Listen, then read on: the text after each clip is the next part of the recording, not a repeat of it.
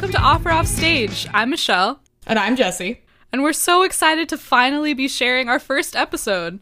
This project has been so many months in the making, and we're really excited to finally be talking about self advocacy. So, the first of our four pillars for self advocacy is ask for what you want. This one's important because it's by far one of the easiest things you can do. And I know it's really hard, especially when you're asking for something from someone who uh, is in charge of you, who has control over these things, but people cannot read your mind. Uh, and so if you never actually speak up and say what it is you want, whether it's money or a role or whatever it is that's in front of you, you'll never know if you could actually get it. Yes, this has been my big mantra for 2020. Uh, is asking for what I want, and I can already say that this has truly been like a life-changing like lesson that I've learned. And I think like the biggest thing is I think we're always so scared to ask for what we want because we automatically assume everybody's going to say no. but actually, the kind of the opposite is true. People are so much more accommodating than we ever expect them to be. And really, if they say no, that's like the worst outcome, right? Like you're in, in the same position that you were before you ask. So really, nothing has changed. So you can literally only benefit from asking what you want. Well, and even if they do say no, you can at least learn why. You can always ask the question, well, why? And that at least will give you guidance as to what your next steps are. Mm-hmm. Because no is also a learning opportunity. Yeah. And I'll say this I actually have a story about this because when I was in undergrad, I was never really chosen for master classes, which at first I really understood. I was like, okay, you know what? I'm new here. I'm young. Mostly they were choosing juniors and seniors. And then I got into my junior and senior year and I still wasn't doing any of the master classes and I was starting to get uh, self conscious about it. And then I went to the head of the department who was in charge of the next master class and I asked her, I said, I would really like to be in this next big master class. Uh, I have a piece that I'd really like to sing for, for this uh, incredible singer and get her feedback on. And I got a, oh, sure, of course. it was nothing personal. She was just looking out for her students because she was also an active voice teacher there. And I don't, I think she really just didn't realize that I hadn't been doing the master classes. So it's always good to speak up for yourself because even if she had said no, at least she would have said, I don't think you have the right rep for this one or what have you. Yeah. It's a good learning opportunity. Yeah. Yeah, no, I was just going to say that, you know, most of the time when you're asking for something, it might seem like the end of the world because you're like, Dear God, what if I'm asking for too much? What if they say no? Blah, blah, blah, blah, blah. But most of the time, and you can be your own judge on this, but you're usually not asking for something totally unreasonable, you know? I have yet to have anyone tell me I've ever asked for too much or that I'm a demanding person. I aspire to be a demanding person. Set that goal for yourself. Yeah, I do, but I do. I aspire to be so straightforward with people that, like, I am to some degree demanding because it is a level of having standards for yourself in your life uh, and it it really helps you understand what you want going into something instead of just going with the flow. Going with the flow can be a solid quality when things get wonky and they're just uncontrollable, but having no standards will really mess you up and it will lead to people taking advantage of you. Yeah, it's interesting because when I mean, it always depends on what you're asking for, but um, kind of like another scenario that I can think of and that I've read a lot about is one of the hardest things to ask for is when there's money involved because people just automatically get super weird about money and you know knowing how much you're worth and knowing you know if they already have proposed x amount and that's like really not going to cut it like how do you go about that? But honestly it's like you need to view it more of as an opportunity to have a discussion like we said the worst thing if you ask for more money or whatever is that they're going to say no but I would say generally they're going to work with you to meet in some sort of middle ground. It's not going to just be like, oh, how dare you ask me? They're usually going to either be accommodating, explain why they might not be able to give you any more money, or I feel like more likely just be like, well, that's maybe a little bit out of our budget. Can we settle on this? Well, and that's the other thing. If they come into any more money for their project, they may also think about increasing their your pay because you've brought it up. You've made it clear that this was something you kind of needed or were interested in. Um, uh, that happens sometimes with scholarships. Schools may not have the money available at the moment, but sometimes things change. Schools get grants or donations from donors, and they keep the people who asked in mind. Asking for money is definitely one of the hardest things to do because money is always a touchy subject, but you shouldn't feel afraid to bring it up. Uh, and anyone who's offended by your ask for money is probably not someone you want to be working with because anyone who's afraid to just like even discuss your pay with you is probably severely underpaying you and they know it. so true. oh my gosh, yes. No, I was going to say that the other thing that you have to keep in mind when you're talking about money and how much you're going to be paid is that you're not just being paid for a performance, you're being paid for performance and rehearsals and the practice time it'll take you to learn or perfect a piece. Um, because often when I'm prepping stuff, I'm also paying coaches or voice teachers or other people I'm working with while I prep. So you have to keep those kinds of costs in mind, but also the years and years of training it takes to be able to sing those pieces. Because uh, it can be hard when you're looking at a straight up hourly to really keep in mind exactly what all led to you singing certain roles or pieces.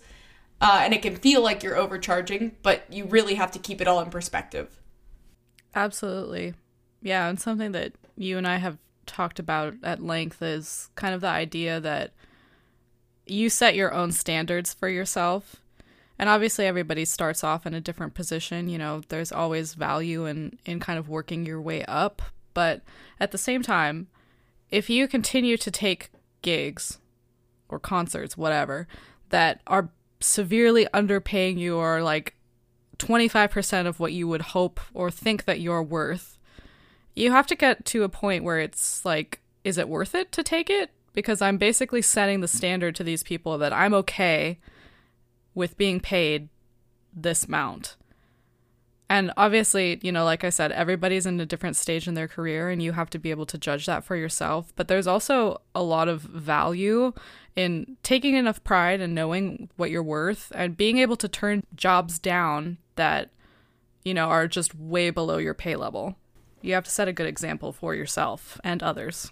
Of course. That's and I think you brought up an important point there, which is that the way you let yourself be treated as a musician will also affect how they treat future musicians, whether they'll try to undercut them in pay. And while you're not responsible for them being uh, bad at dealing with musicians, it's good to keep in mind sometimes that other musicians, your friends, will want you to set up a good relationship and make it clear that musicians are worth paying. And that comes not only from having people pay you what you are uh, actually worth, but also paying the musicians you work with when you do recital or anything like that. Mm-hmm. Make sure you pay your instrumentalists and your pianists and your coaches very well. Um, I have a lot of coaches who have tried to undersell themselves and who try to short their prices, which is very sweet because they work with students a lot and I know they're keeping that in mind. But if you can, pay them what you think they are actually worth which is good not only because it fosters a good relationship, but when you run into a position I've been in a couple times where you want to make a recording really quickly for an audition you didn't know was coming up, or you need an extra rehearsal before something, they will often make time for you because they know that you value their time and they value that relationship with you. Yes. Treat musicians well, y'all. Even if you are a musician. Like it same goes for everybody that you work with. Especially if you're a musician. Yeah, yes. Cut out the people who aren't going to pay you well, who aren't going to treat you well. Uh, you will in that vein attract more people who actually do value you by only taking jobs with people who actually value their musicians enough to pay them appropriately um, and to not be abusive with their time either. Yeah. You start you need to start, you know, inserting yourself into the circle that you want to be in rather than being in a circle that never pays you and doesn't treat you well. I think that's a great lead in into our next uh, part, which is create your own opportunities, your opportunity to create your own circle of people who all value each other. okay, y'all. I have thoughts about this. This is like, okay, let me simmer down. okay, so something that I hear literally all the time from musicians and non musicians alike, is this sentiment that there's way too many singers or musicians uh, and not enough jobs. And I'll say that, you know, there there's some truth to that, all right? I'm not so naive to think that that's entirely false. But when people say this and truly take it to heart, it's my biggest pet peeve. Because if you subscribe to this idea, ugh, there's just too many of us, there's not enough jobs, then you're putting yourself in kind of a reactive state, right? You're just like, this is the situation. There's nothing I can do to change. There's just too many of us and not enough jobs. Wham. When really, you should be empowering yourself to be proactive. If you apply for a summer program or you audition to be in an opera or have a role or you're applying to whatever and you don't get it, okay, you didn't get it. Buy yourself some ice cream, be sad for a day, and then it's game time.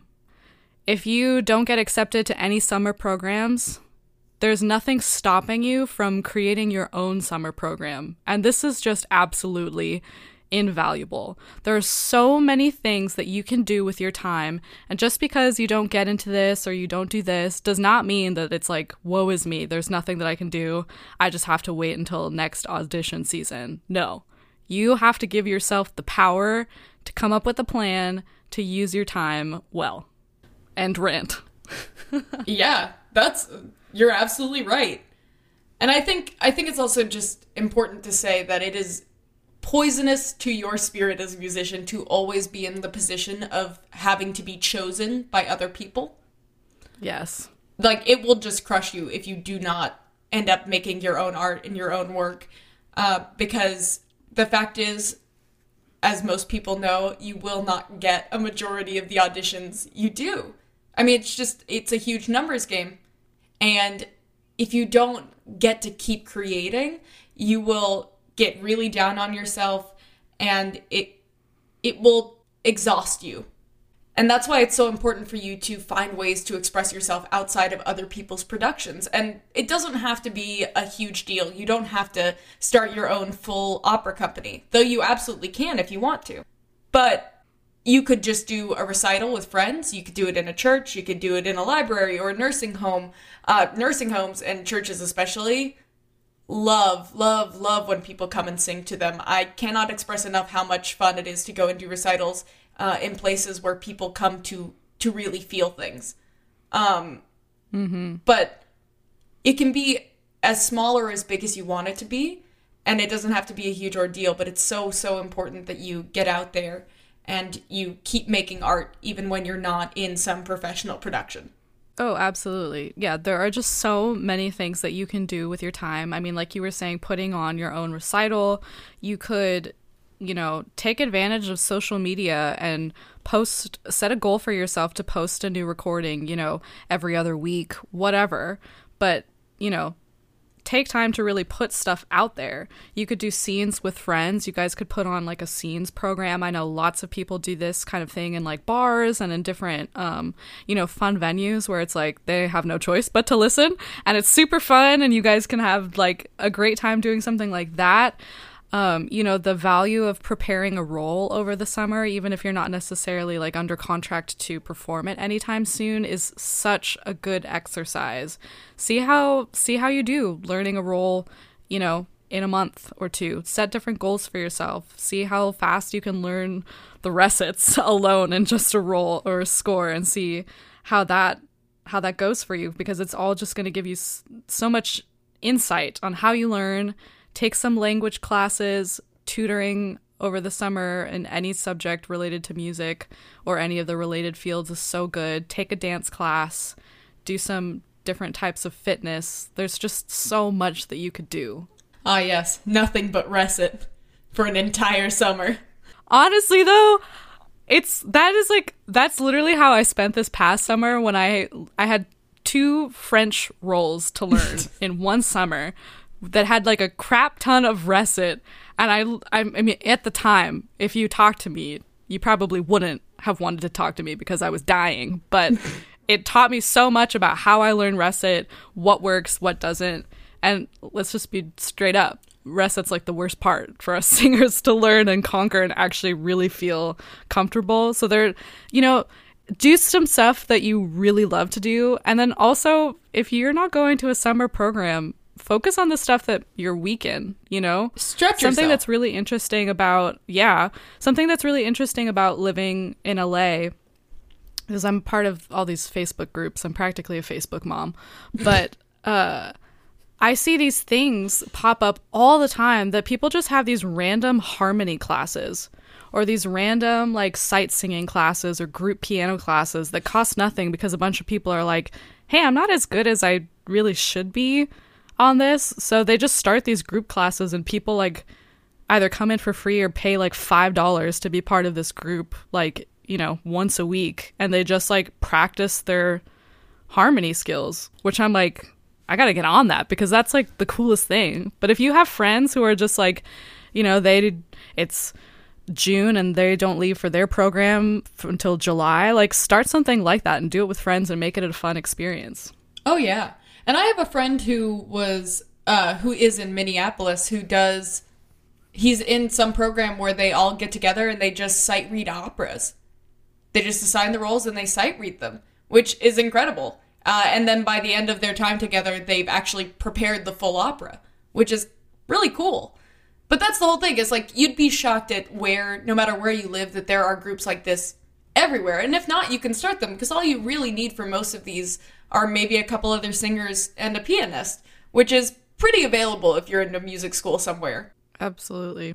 You know, and I also will say this um, prepping roles, prepping full roles, huge, huge advantage in the long run um, to have an overall knowledge of the opera, and especially if it has recit, because recit is notoriously difficult to memorize. I don't know if it was for you, but it was for me. Oh, And- yes. Um, but it also prepares you for the reality that eventually you will have to be self motivating uh, when you get out of school. Not only for that, but also for the fact that eventually we as young musicians will eventually uh, be the people in charge of this industry. We will be the people directing how it presents itself to the world. And you should prepare for that now because that's exactly what you should want to do is to be a leader in how music and how classical music continues to thrive in the world. Amen. I love that you touched on the fact that we have to be self motivating as singers. So let me just say if you're still an undergrad or still doing grad school and you ever have a couple months or whatever, a couple weeks where you were cast in the opera, whatever, oh my gosh, there is nothing harder than being self motivated when you, especially when you get out of school, of like, I need to actually come up with a schedule that works for me on practice. When do I practice piano?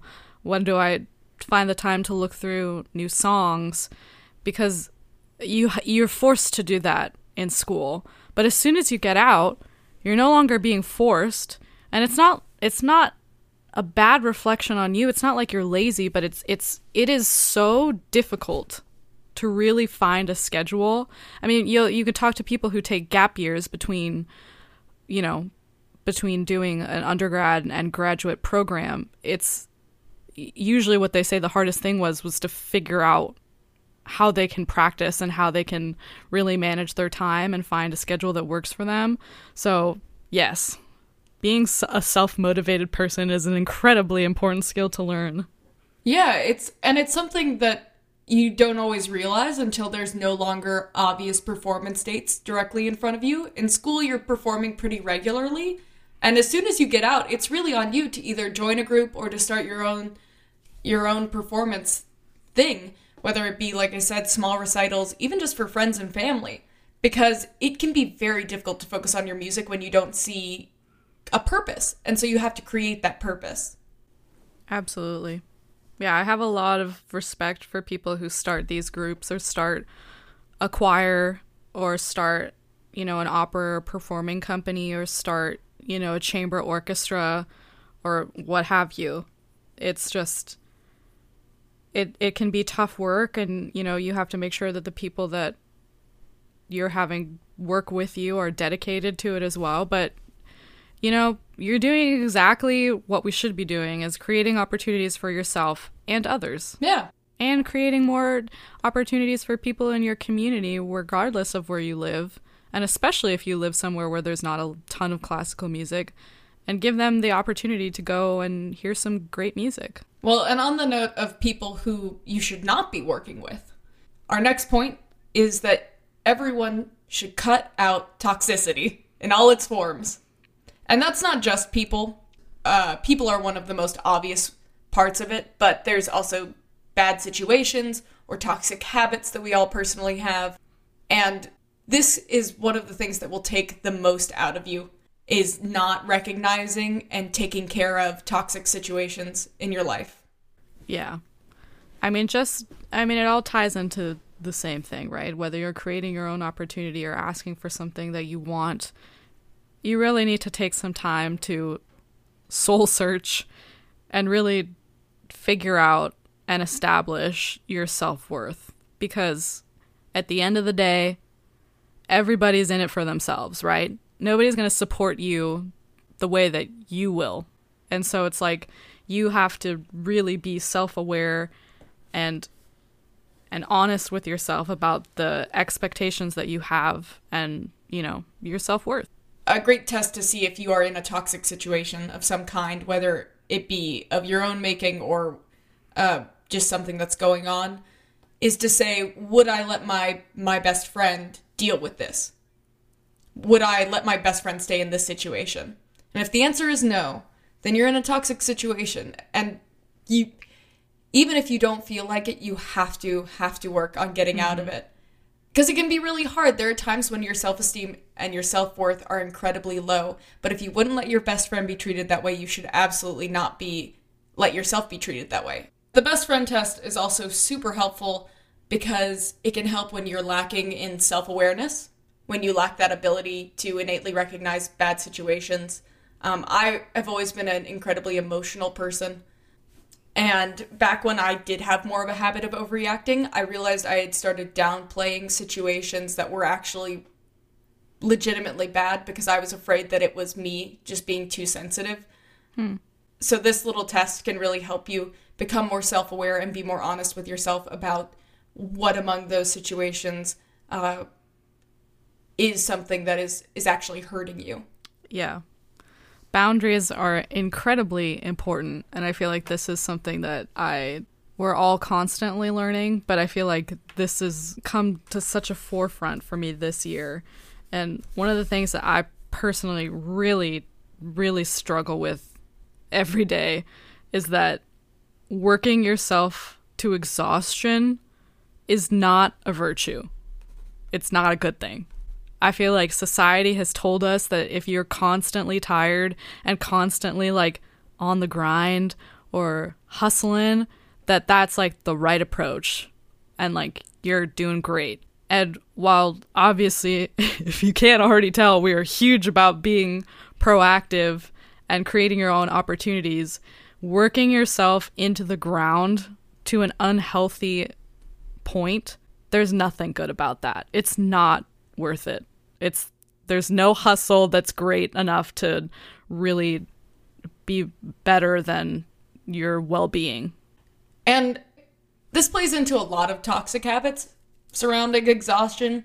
You know, I remember my friends and I when we were we were in really competitive classes or whatever but we would always talk about how little we were sleeping, how we didn't have time to eat, you know. And it was, it used to be kind of a competition between us that, like, oh, I'm so busy, I don't have time for X or Y, all of which were important things to keep our bodies functioning. And when I got into music, I realized how quickly, how terrible it was because once you're not sleeping or not eating or not drinking enough water or any of these things, you will not be able to perform. You will perform so much worse because your body physically cannot perform at that level, and especially with classical music when you are not well.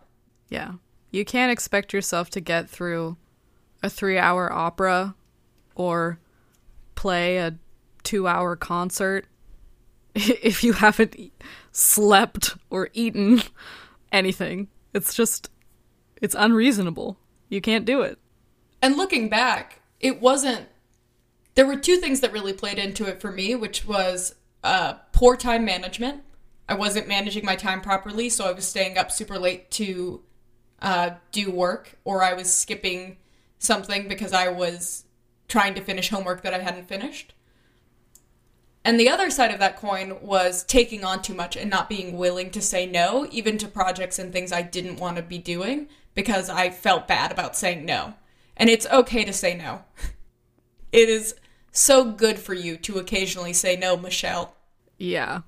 I see for me I don't want to say no. I, w- I want to do it all. I know. And so I have to teach myself that just because I want to do it all doesn't mean that I A have to do it all now. B that I personally have to be the one that t- to do it.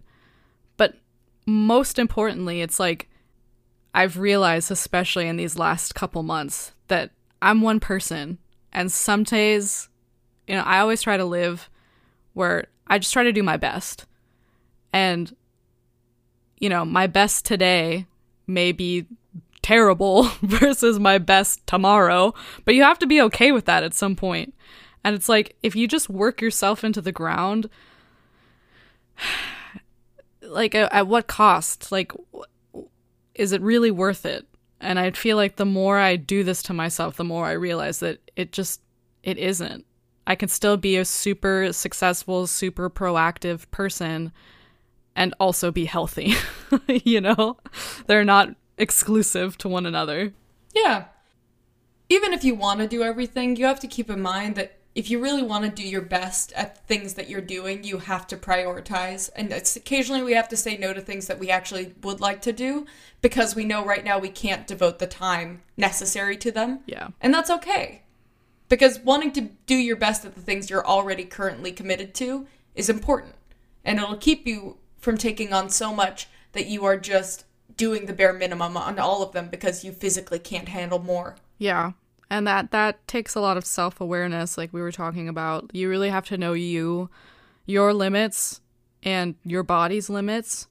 So things like therapy and honestly, one of the best things is like when I am just like drowning in music, spending time with my like non-music friends, doing like a non-music activity is just like exactly what I need because as classical musicians, we're always analyzing. We're always on, you know, we're always learning and and diving into these really deep topics and sometimes it's nice to just be like sitting on the couch with random friends watching The Bachelor or something ridiculous, you know, or watching a movie or going out and getting some exercise, going on a hike. Like it's just it's it's it's a good thing.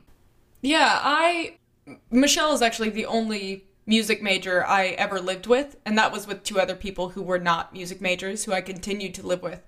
And I think that did wonders for my mental health during my undergrad degree because it was so nice to come home and not be talking about the casting or the shows or what was coming up or what we were uh, what homework we had or whatever. It was just nice to take a break from the music department as a whole. Um, and you should be taking rest and breaks. They are not luxuries, they are things that you really have to carve out time for yourself to do. Yes. Because if you do not take a break, your body will decide when it wants to take a break for you, or your brain will decide when it w- wants to take a break for you. Your mental health and your physical health are so incredibly important. And so you really have to cut out these bad habits um, because otherwise you will end up wasting so much time trying to recover from the consequences of them. So take time, enjoy outside hobbies, enjoy people outside of your music building, and make sure that you create spaces for yourself where you are valued outside of your music. Yeah, kind of, you know, continuing on about cutting out toxicity. Um, you know, we live in such a digital world nowadays. It's so easy to just fly through Instagram or Facebook or whatever and be reading news and really start to kind of feel that imposter syndrome when you see, you know, hashtag thrilled to announces, you know, every other post. Yeah. Or somebody just won some competition or they just got cast with this summer program or they blah blah blah blah blah. It can it can really take a toll on somebody's mental health even if you're doing a lot, you know. There's always that temptation to be like I'm not doing enough. I just saw on Instagram that this person's already doing this and they're younger than me or they whatever. you know? But it's important to remember that social media is a highlight reel. this one's definitely a particularly tough one for me. Um, because especially when I'm not in the greatest mood, I tend to spend more time on my phone or on the computer. And so I end up surfing social media a bit more than I would. And it can be very easy to be overwhelmed by comparison. Mm-hmm. And, you know, the quote is comparison is the thief of joy. And that's absolutely true because you just don't know how many rejection letters anybody got this season. You don't know. We only see people's successes because we don't very frequently talk about getting rejected. So you never know. And you can't compare because everyone is leading a completely different life, often in different parts of the country. Mm-hmm. There's just no point to it. There's nothing actually productive about doing it. So make sure you're not becoming obsessive uh, with other people's social media. Yeah. Make sure you're watching your time on it. And if it is actually affecting you, then make sure to take some breaks. Yeah. Or mute people, you know? Yeah, exactly. Easy enough. But also, beyond like habits and things within our own self, there are also external things that can be adversely affecting us in our lives. Um, it is pretty common within the music industry. Everyone has a story about a teacher or a coach or someone that they've worked with who was bad. I'll just put it simply bad in some way, whether it's because they were cruel or they were, you know, they weren't conscious of your time or they were uh, too personal in a, some way. There are many situations in which you'll run into people in the music industry and because it's such a personal industry you see a lot more of it than you might see in other fields because we get a lot closer with the people we work with. This happens all the time. Like you said everybody really has a story. And like it's just never okay to be cruel to somebody or purposefully try to publicly humiliate them. It's just, it's never the right technique to use, literally ever. yeah, and it really doesn't matter, like, what their resume says, doesn't matter how many years they spent at the Met or who they studied with. No one has the right to treat you poorly. It is not okay.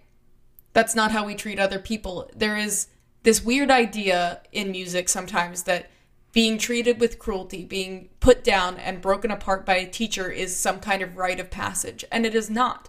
There is a difference between a teacher being honest with you and a teacher who is trying to hurt you.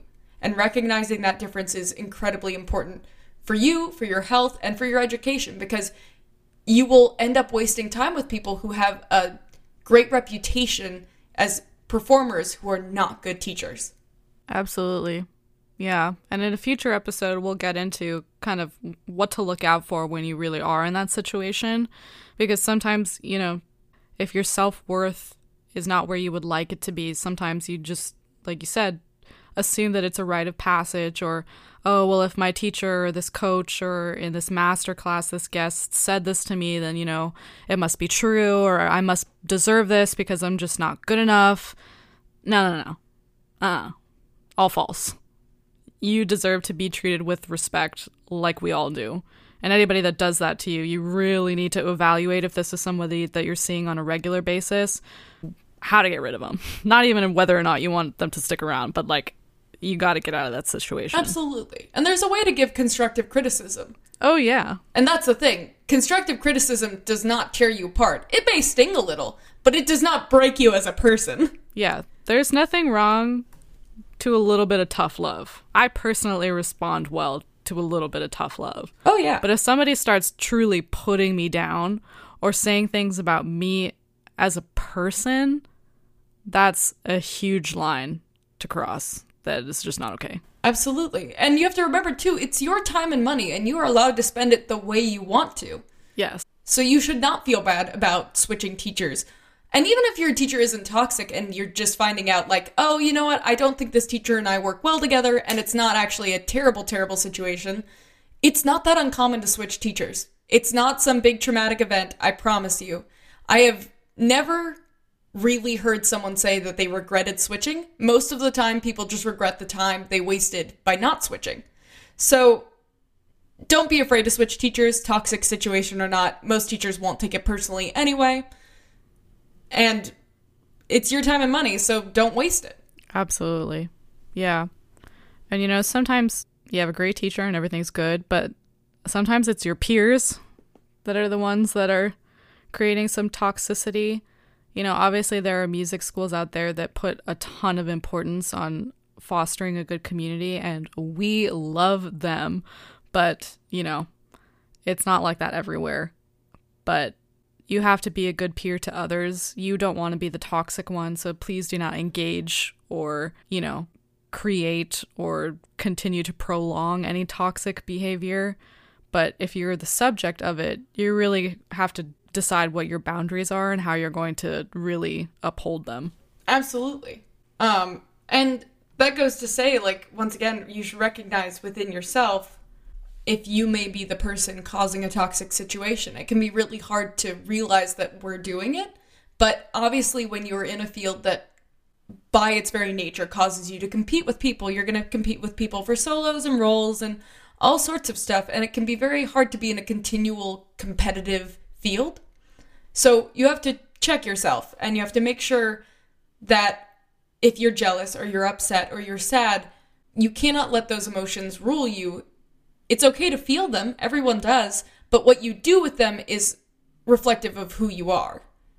Everyone gets angry and sad and jealous. But if you hurt other people or you talk behind their backs or if you start creating toxic situations, you need to reflect on that because the choices we make with what we do with our emotions do t- say something about us. Yeah. It's really on all of us to keep competition from becoming toxic. You know, because at the end of the day, if you create a big fuss about not getting something, you're just, you know, subscribing to the idea that there's not going to be another job for you. And that's, as we've already covered, so far from the truth. So, honestly, when you're, especially an undergrad, I mean, four years together with usually pretty much the same people, like, you gotta mess, make the best of that situation. And most of the time, you know, people are pretty friendly and music communities are pretty close knit. But I mean, just really consider how you're treating others and the dynamic of your situation because, you know, when you're with the same people for so many years, you really just gotta pick your battles. I mean, be friends, you know? Be supportive of one another. Don't trash talk people behind their back or when a cast list goes up being, oh my god, I can't believe that person got it. Like, just be a good peer to everybody. Well, and I cannot say this enough do not talk behind people's backs. Please don't. Because it will always come back to bite you. And you also don't know what's going to be said that's going to be misconstrued you have to be so, so careful about this kind of thing. I ended up talking about one of my colleagues who's a composer in a separate class, in a separate field, like not music related in any way. And it got back to him what I had said. Now, I had made a pretty innocuous comment, um, which basically boiled down to the fact that his music was very difficult to perform. Not that it was bad, but that it was difficult and that he was going to have some trouble getting really good recordings of it because it required a lot of time that our instrumentalists didn't necessarily have to prep. What he got back from that was that his music was bad and he wouldn't get any recordings of it. Luckily, he was my friend, so he just came and said to my face, Why would you say that? I explained the miscommunication and everything was fine, but you really, really have to watch yourself and make sure because had it actually been something negative, it really could have ruined that relationship. And there was no need for it. So please, please, please do not talk behind people's backs because music departments are small and you will be with these people for a long time and you will be in shows with them. And you never know how your relationship with those people is going to change. So don't talk behind people's backs. And if you do have a problem with somebody, have the decency to say it to their face. Yeah. You know, most things, most like negative things between people are just a result of miscommunication. So, we're not in high school anymore, y'all. Absolutely. Uh, if you approach something and just try and work it out with somebody calmly, very often you can get through stuff because it really usually is just a a matter of someone not thinking, more of a accidentally stepping on someone's toes than a yeah. purposeful stomp. Summary: Make sure you're not the toxic person, and uh, be kind to others. It's it's so true whenever people say that, you know, the music community is small and the classical music community is even smaller. So you really need to just be a good colleague. You know, Yeah. you never know. Yeah, you never know when you're gonna, ten years from now, end up at the same concert or the same program or working for the same opera company or playing in the same orchestra. You just never know. So, you know, Hosting the same podcast. ha ha. ho ho. But you never know who you're going to come back and work with. Uh, and you never know when you're going to meet somebody again down the line. And so it's really important to not let the competition of everything get in the way of the fact that the people you work with are human and they also deserve to be treated with respect. Yes. Amen. Respect is is the word. But, you know, this brings us into our our fourth pillar of also having some respect for yourself in the terms that we you know, there's this little thing called anxiety and we literally all have it, especially as musicians. It's so very true. I don't think there are many musicians I know who actually would say they've never dealt with anxiety. I don't think really any of them would. Um, and I think it just comes from being in like a high pressure, um, very critical field. And unfortunately, I think it's really what's behind, especially uh, speaking on just an absolutely personal level, it is the source of most of my problems in music. Probably my anxiety and my personal like fears around anxiety have have been the biggest um, impediment to progress for me vocally. Yeah, it's it's like I said, I mean, whether you're a musician or not, I mean, statistically, I feel like everybody's got anxiety at some point, you know? Like obviously some people deal with it on a very regular basis, but regardless, it's so important to know healthy ways to cope and how anxiety specifically affects you because just because you have anxiety doesn't mean that you experience it the same way as one of your colleagues, you know? Yeah. Well, and I think I think one of the best things you can keep in mind is that nobody really cares about any of your mistakes as much as you do. The reality is is that we are musicians, and when we forget words or we screw up uh, something or we forget the melody or whatever happens, no one dies. no one dies when we screw up. It is a very low stakes field in the bigger picture of things, even though in the moment it can feel like I've just ruined everything. Yeah. Those moments where it feels like it's the end of the world, it's really not. Everybody's so focused on themselves, and not necessarily, you know, in a bad way, but just because something happened, you cracked on a high note, something came out wrong, you forgot your French lyrics, whatever. Yes, me specifically in my graduate recital, I replaced an entire verse of French with only the word hélas, and only my voice teacher knew because it's not a very well known set. Not a single other person in that room actually knew. Yeah. It's okay. Nobody cares. In my graduate recital, I straight up came in on the wrong note. and I've never done that in the entire time, the months that I had learned that song. It starts with an instrumental interlude. And I just straight up came in a different key. And I was like, and I laughed and I looked at my pianist and she played the right note and then we went on. And it's all a recording. And I didn't, I didn't care yeah, it was a little embarrassing because like you're in the middle of your graduate recital, but like whatever. Like the audience chuckled and we went on with the show. Like nobody died. Nope. I bet you nobody remembers that that happened. And if they do, it was just it was funny and we moved on. But it's nothing to beat yourself over the head with, you know? It's just like we all make mistakes. Music is something where you are focusing on 50 things at a time you're concentrating on your breathing. You're trying not to do weird things with your hands and face. You're trying to remember all of your lyrics and what the heck they mean and trying to, you know, make sure your technique is right. There's so much to focus on. If you mess up, literally nobody cares except you. Well, and also professionals mm-hmm. mess up all the time.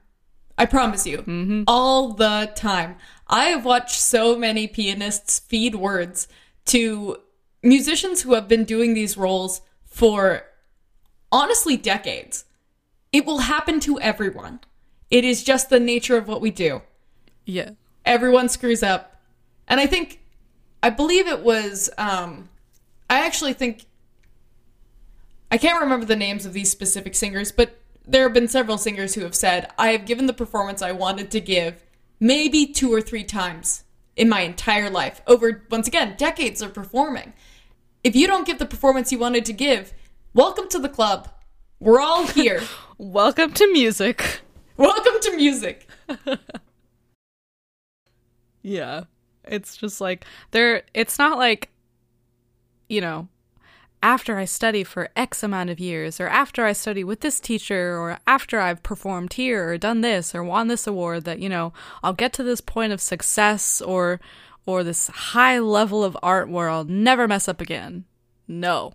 That doesn't exist. That's wrong. Well, that's so true because the reality is we often make mistakes when we are trying new things and we should always always be pushing ourselves and and trying to bring something new to what we sing. Perfectionism is a terrible quality in a musician because it assumes that there is actually just one singular right way of doing something. And that's a terrible mind frame to be stuck in because performances are at their best when they are unique to you and they are intensely personal and it is something that only you have to say. And that's the level at which like you become an artist instead of just someone who performs something by rote. So really like to bring it back we stop ourselves from achieving so much excellence because we let anxiety keep us from getting there or doing the things that would guide us down that path. And like I said, anxiety it's different for all of us. I personally have horrible, horrible recording anxiety, which is unfortunate because you have to make new recordings every audition season. But you have to really learn, you know, the root of it. Why does this make you anxious? Because that will bring you so much clarity on, on, you know, where the heck this anxiety came from, how to deal with it, and how to healthfully cope with it. You really have to start to have a plan on how you deal with your anxiety because it really won't go away on its own. Sometimes it's changing how you think about things, sometimes it's actually a routine you do. Um, but whatever it is, you have to start to think about the situations that make you nervous. Maybe it's recording, maybe it's performing, maybe it's auditioning. But you have to start to find a way to deal with it because otherwise it will start to get worse. It will start to actually impede you from getting up and going out there because you'll make excuses as to why you shouldn't make new recordings this week or shouldn't take that audition because you're just not quite ready. You will find excuses to put yourself out of those situations if you don't start to deal with it because anxiety is very taxing on you and your body. Yeah.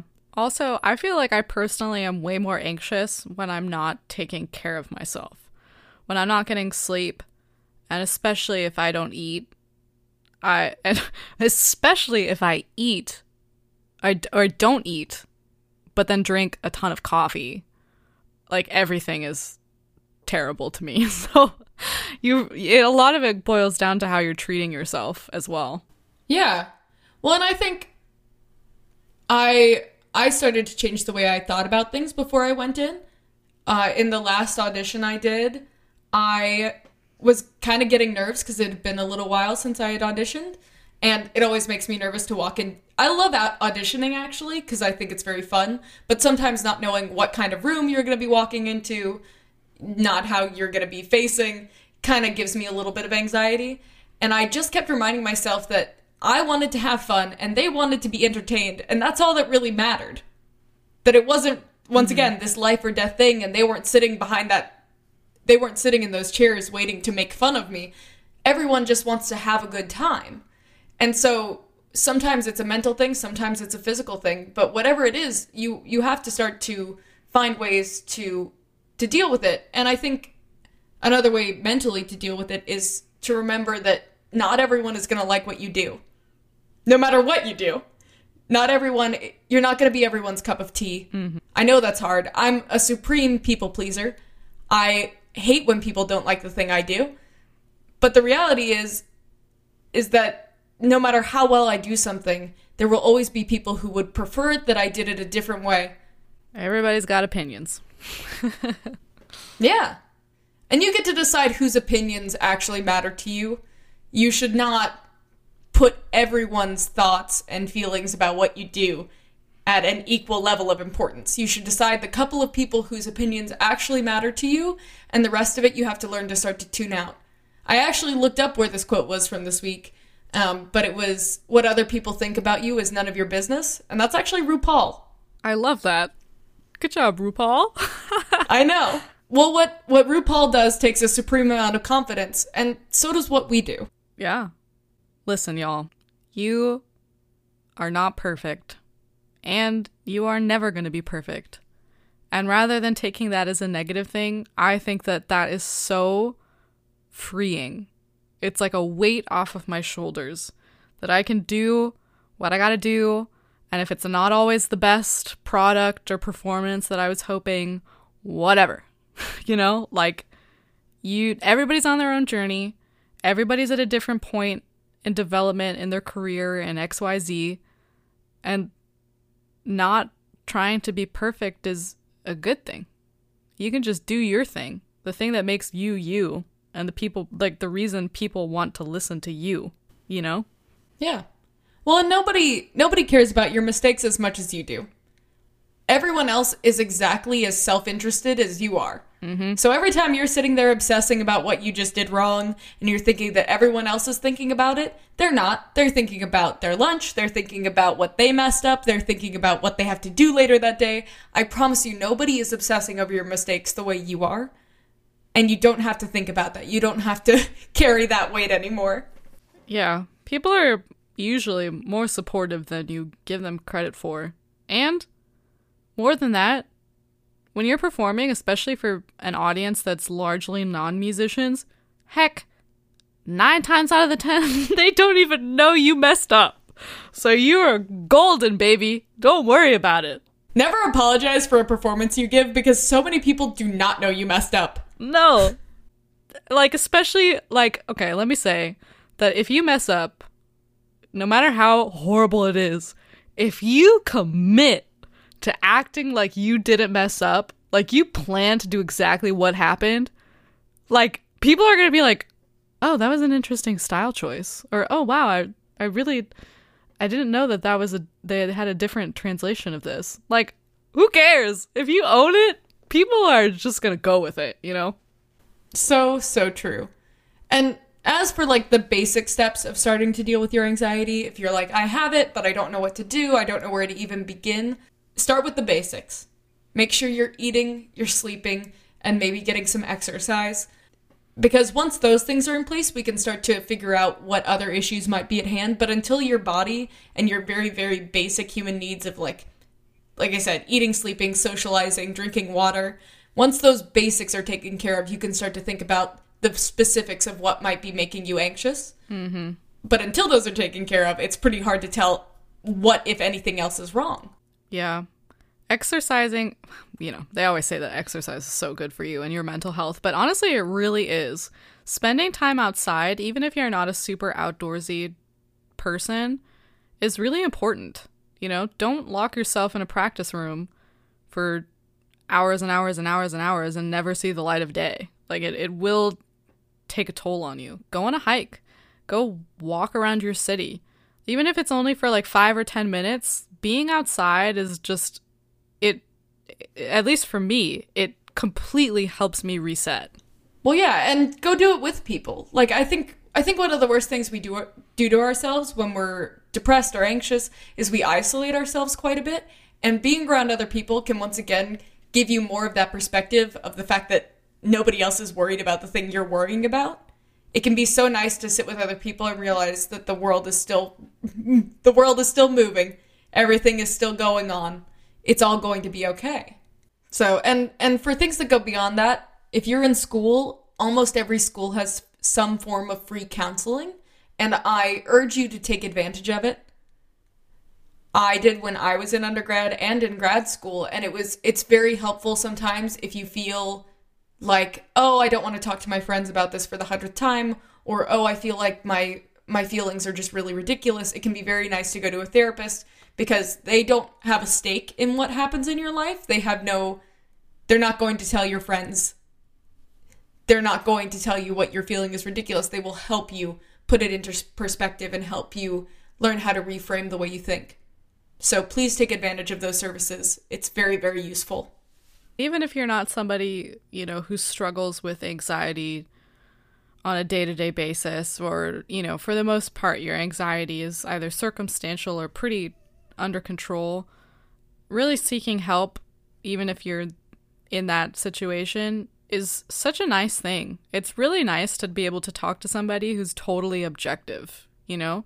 Especially if you can find like you said something someone through your school if they also have experience talking to musicians or a musician themselves you know it's it's just really nice to get some things off of you yeah absolutely so things are really only as bad as you make them out to be what self advocacy really boils down to is valuing yourself and your time enough to take care of these issues and so take them pillar by pillar and these will help you build the career and the life that you want instead of letting life drag you along with it.